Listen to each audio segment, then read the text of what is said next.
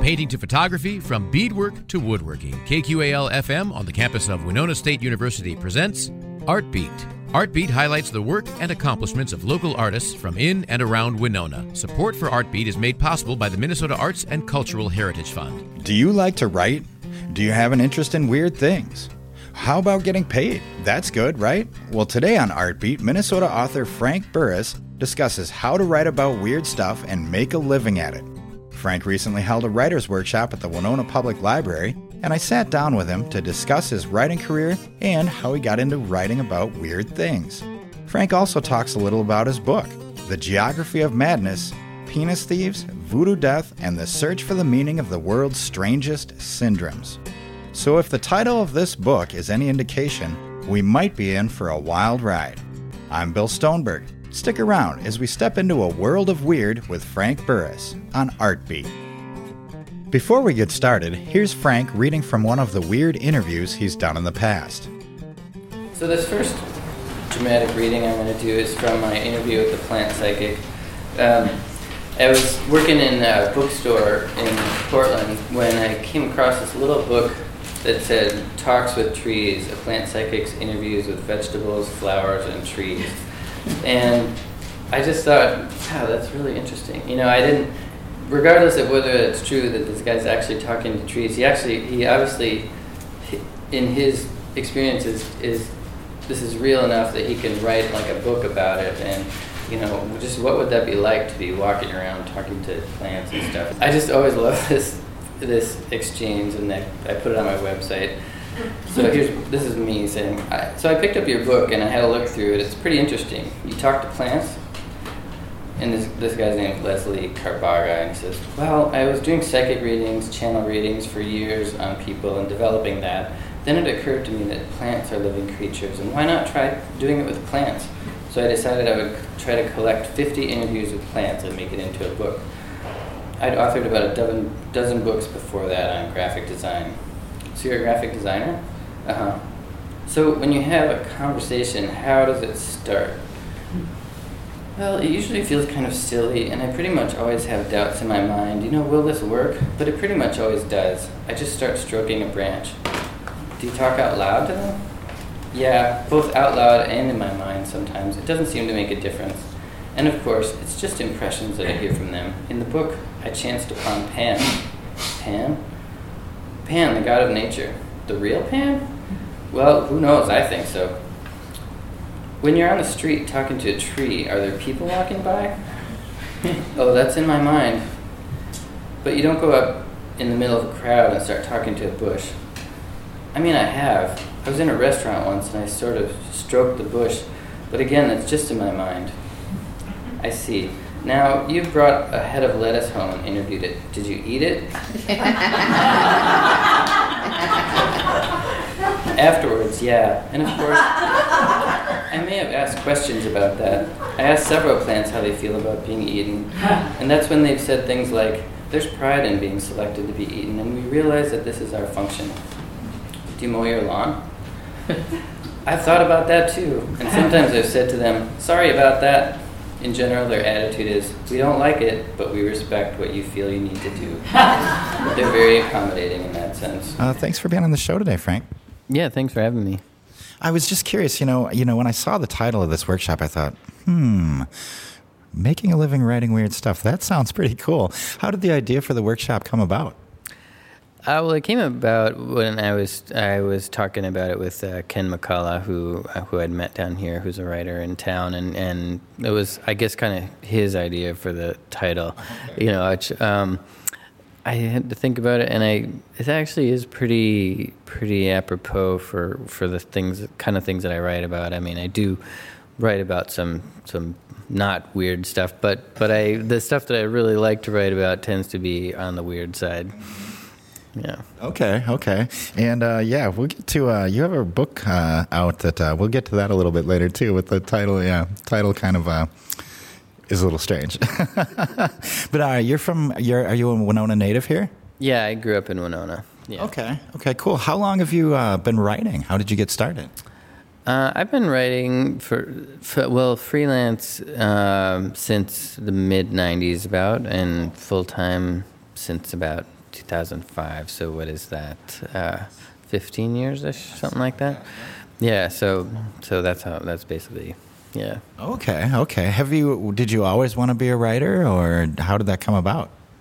Uh, not necessarily. Um, I didn't really know many writers growing up, or know that that was even a thing you could do. I mean, I did take one writing class in high school, which um, I was going to talk a little bit about here, and then, uh, um, but in college I took a lot of writing classes and, and kind of figured out that I liked it and, and you know, might be something that I could could possibly do.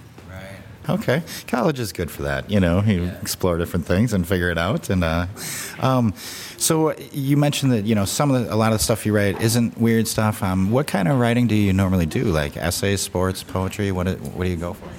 I do kind of a lot of different stuff. I do some essays, some profiles, some uh, just reporting, straight reporting, feature stories for magazines. Uh, I do some kind of narrative, first-person things. Um You know, I do some travel, book book reviews, things like that. It's kind of all over the place. I write for different magazines. I write for Outside Magazine, Men's Health, um, The Rotarian. I write a lot for uh, Minneapolis Star Tribune, outdoor section. So kind of a bunch of different stuff like that. Oh, nice, nice. Do you have a favorite, uh, like, type of writing that you do? Um, well, I like... essays. I like first-person narrative, uh, like storytelling, kind of travel, uh, sort of things. Those are that's probably my favorite. Okay, so you know, I'm always curious. You know, when people do something for a living that they seem to really enjoy or have a passion for, like since it is what you do for a living, does it ever become like a chore? And if so, how do you get past that? Well, as a writer, you gotta mix in kind of the things that you can make a living at it, and the things that are fun. Those are usually not always the same thing. And so more, I mean, it is, it can be a little bit like that, but you have to also feel really lucky that you get to do it. And, um, you know, the hardest thing as a freelancer is just the constant hustle, you know, because you're always looking for work and always doing work and always uh, trying to finish work. And, you know, the cycle never ends. Right, right. But that's that's good that you got to keep in mind that, you know, kind of count your blessings, right? That right. You do what you do. Exactly. So, it, and then another thing I always wonder about writers in particular, like, do you ever get writer's block, and how do you get past that? Um, I don't really get writer's block. I probably have the opposite problem. I mean, sometimes you can't figure out how to write something, but as a deadline writer, you always have to do something, you know. There's right. a... A friend of mine, Michael Perry, says his his muse is a is a bald guy named Phil who sits down at the bank and holds his mortgage. So, you know, every time he has to think of something to write, he thinks about Phil and just keeps writing. So you do it because you have to, right? Kind of, yeah. Does that help your writing? Just the fact that, you know, just do it. Yeah, it certainly does. I mean, you you do have to do it, and uh, you know, it's a skill. It's not a You, you know, there's a bunch of sayings about inspiration, how it comes to those who just actually do it. I can't think of them right now, but you know, it's it's it is something that you just have to kind of force yourself to do. Okay, you know, thinking about that, do you have like a writing routine to keep your skills sharp? I mean, do you just like, is there a daily routine for that, just to keep the brain going in that direction? Uh, no, just like balls out panic. That's the, usually the routine. Okay, fair enough. You know, light a fire, right? And that'll yeah, exactly. That's a way to get things done for sure. So, um, you know, I want to get to this weird part. Like, kind of what denotes something is weird, do you think?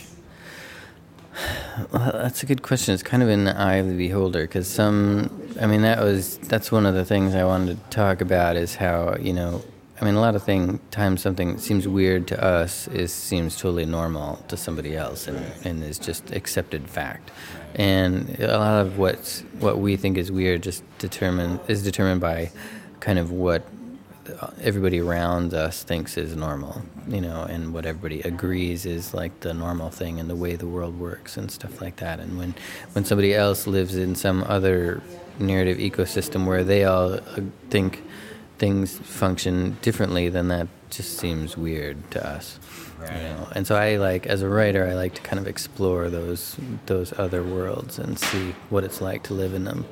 Cool. Um, which kind of leads me to the, your uh, uh, book that uh, you have out, uh, your recent work. Uh, it's called The Geography of Madness, Penis Thieves, Voodoo Death, and the Search for the Meaning of the World's Strangest Symptoms, or Syndromes, rather.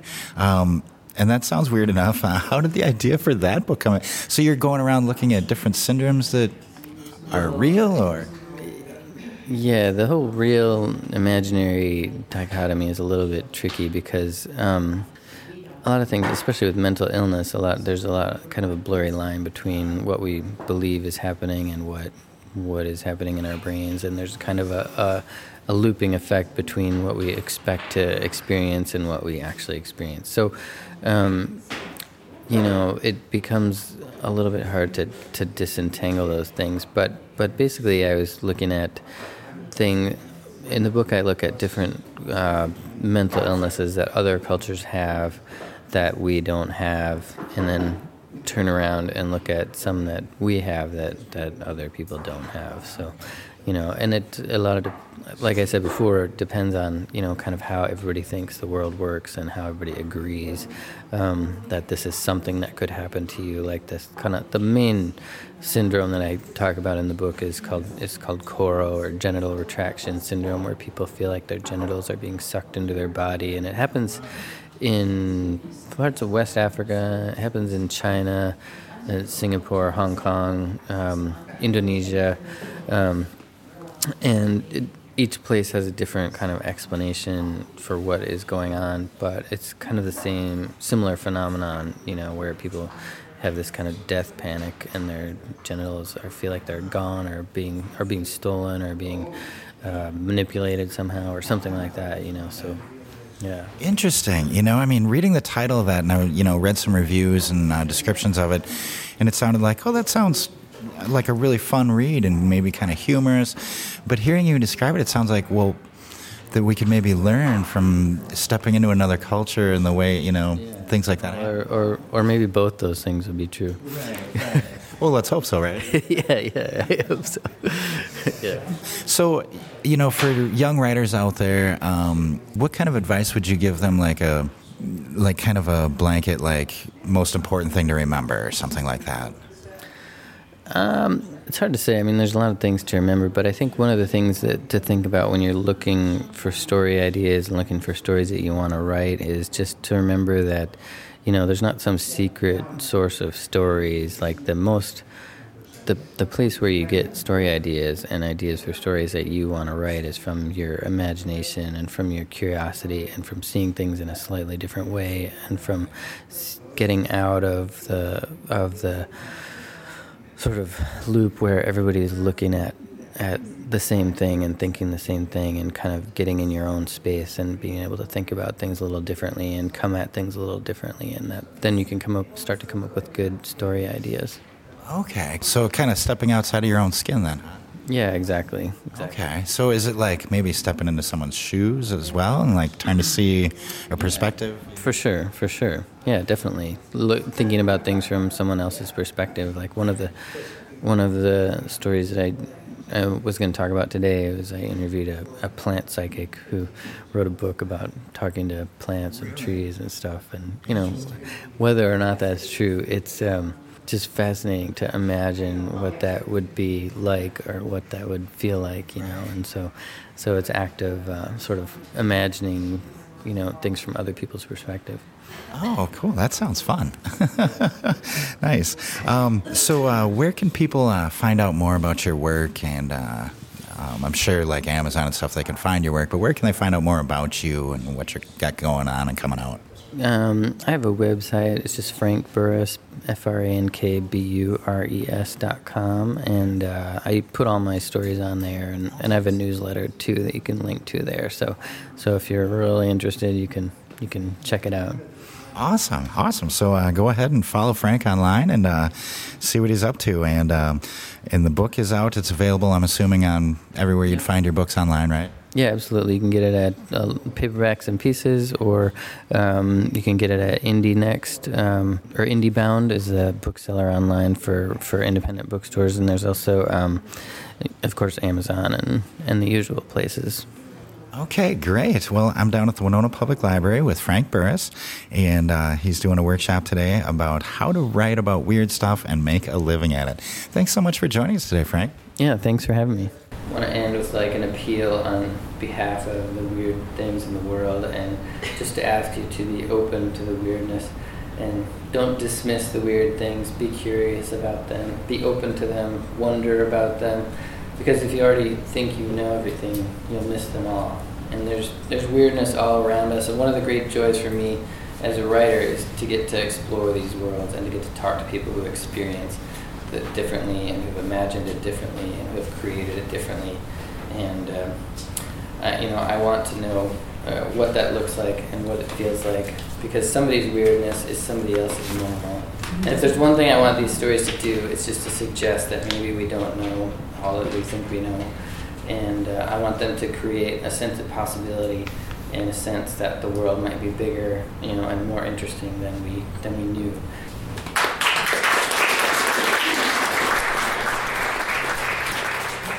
Thanks again to Minnesota author Frank Burris for joining us today on ArtBeat. To check out Frank's work, weird or otherwise, go to frank burris dot com. That's Frank, F R A N K. Burris is spelled B U R E S dot com. For more conversations on art, tune into ArtBeat Tuesdays at twelve thirty right here on eighty-nine point five K Q A L. I'm Bill Stoneberg, and we've just heard from author Frank Burris on ArtBeat.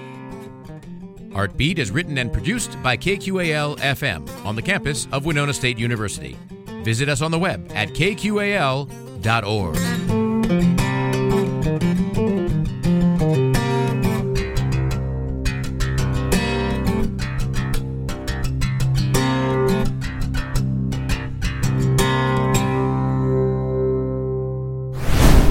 Is art an important part of your life? Find podcasts of ArtBeat and all your favorite K Q A L shows at K Q A L dot org. ArtBeat is made possible by a grant from the Minnesota Arts and Cultural Heritage Fund.